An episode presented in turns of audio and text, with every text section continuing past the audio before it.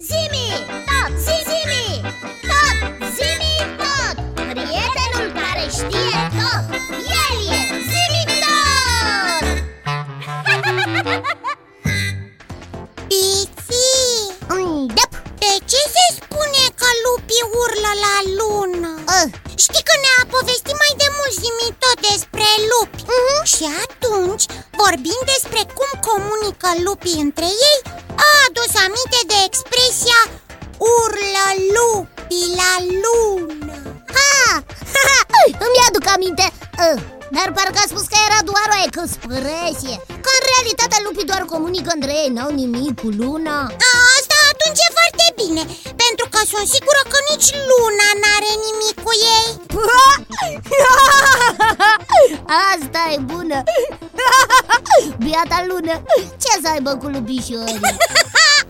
Asta mă gândeam și eu De fapt, luna nu este decât un corp ceresc Și singurul satelit natural al Terei Pentru că se învârte în jurul pământului Din pasme am înțeles că luna și soarele sunt rude Frate și soră care au supărat-o pe vrăjitoarea cea rea Și aceasta i-a blestemat să nu se mai poată vedea niciodată Și astfel luna apare doar noaptea și, și soarele doar ziua Îmi permiteți să intervin în discuția voastră?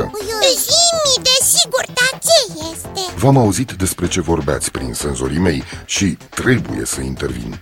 Este adevărat că Luna este satelitul natural al Pământului, învârtindu-se în jurul acestuia. Da. Luna, denumită și astrul nopții, nu este neapărat vizibilă numai noaptea pe cer.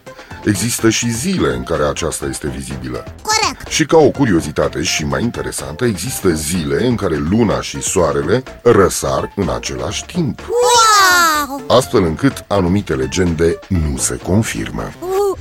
Pe asta nu o știam Adică luna și soarele sunt vizibile pe cer în același timp Ei, Cele două astre sunt vizibile pe pământ în același timp Da, biții, desigur. La ce distanță se află luna de pământ? Este exact aceeași distanță, Iții. Luna se găsește la o distanță de circa 384.403 km. Și cât e de mare? Spre deosebire de alte luni biții ale altor planete, luna pământească este mare în comparație cu Pământul, având aproximativ un sfert din mărimea Pământului. Și asta înseamnă că este mare Prin comparație, da, Ă, Dar de ce se numește așa? A, adică luna De unde vine numele? acest nume vine de la zeița Diana din mitologie. Zeița Diana mai fiind cunoscută și sub numele de Luna. Ha, Diana era zeița luminii date noaptea de Luna, sora geamănă a zeului Apollo, care era zeul soarelui. În mitologia greacă, însă, zeița Diana era cunoscută sub numele de zeița Artemis. Luna, ca obiect ceresc, era cunoscută sub numele de Selena. Aha, de aceea am auzit eu ecospresia de sol selenar Dabiții, sol selenar, adică solul lunar. Mm, Zimi! Mm, Dar pe luna sunt și niște pete Vizibile de pe pământ cu ochiul liber Ce sunt alea? Sunt cratere. Craterele de pe Luna au luat naștere în urma ciocnirii cu meteoriți. În nopțile senine cu lună plină se pot vedea cu ochiul liber cratere mari, cum ar fi Copernicus. În multe dintre craterele de pe Lună sunt încercuite de linii transparente numite raze.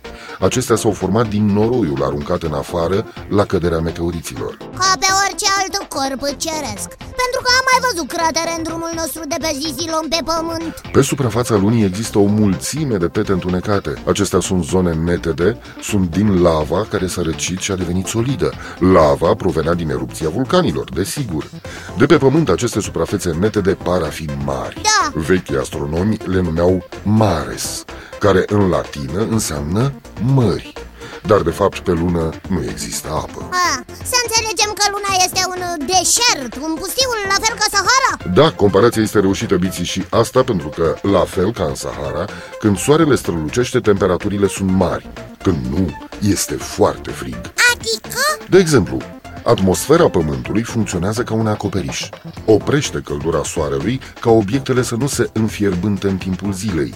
Noaptea previne pierderea căldurii. Luna nu are atmosferă protectoare. Razele soarelui fac ca temperatura să ajungă la plus 123 de grade Celsius. Când soarele nu luminează luna, temperaturile pot scădea la minus 123 de grade Celsius. Uh, am auzit că pe lună sunt și munți E, e adevărat? Este adevărat, Biții. Suprafața lunii este foarte muntoasă.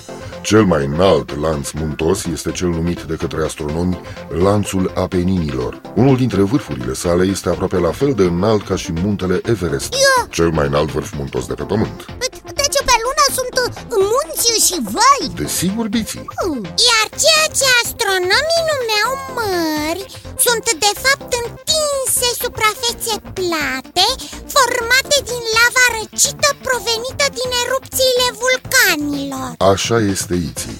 Ele se numesc în continuare mări, această denumire fiind în continuare unanim acceptată în lumea astronomilor. Cea mai mare și mai cunoscută dintre aceste mări este Marea Imbrium. Marea Imbrium Marea Imbrium Biții, adică Marea Ploilor. ah, Și luna are numele de la zeița Diana, care era cunoscută și sub numele de Luna și era zeița luminii nocturne. Iar la greciul zeița Artemis, care mai era numită și Selena, este cea care a dat numele acestui corp ceresc Foarte exact, văd că ați reținut foarte bine aceste mici informații despre lună. Păi, Dar acum trebuie să plec.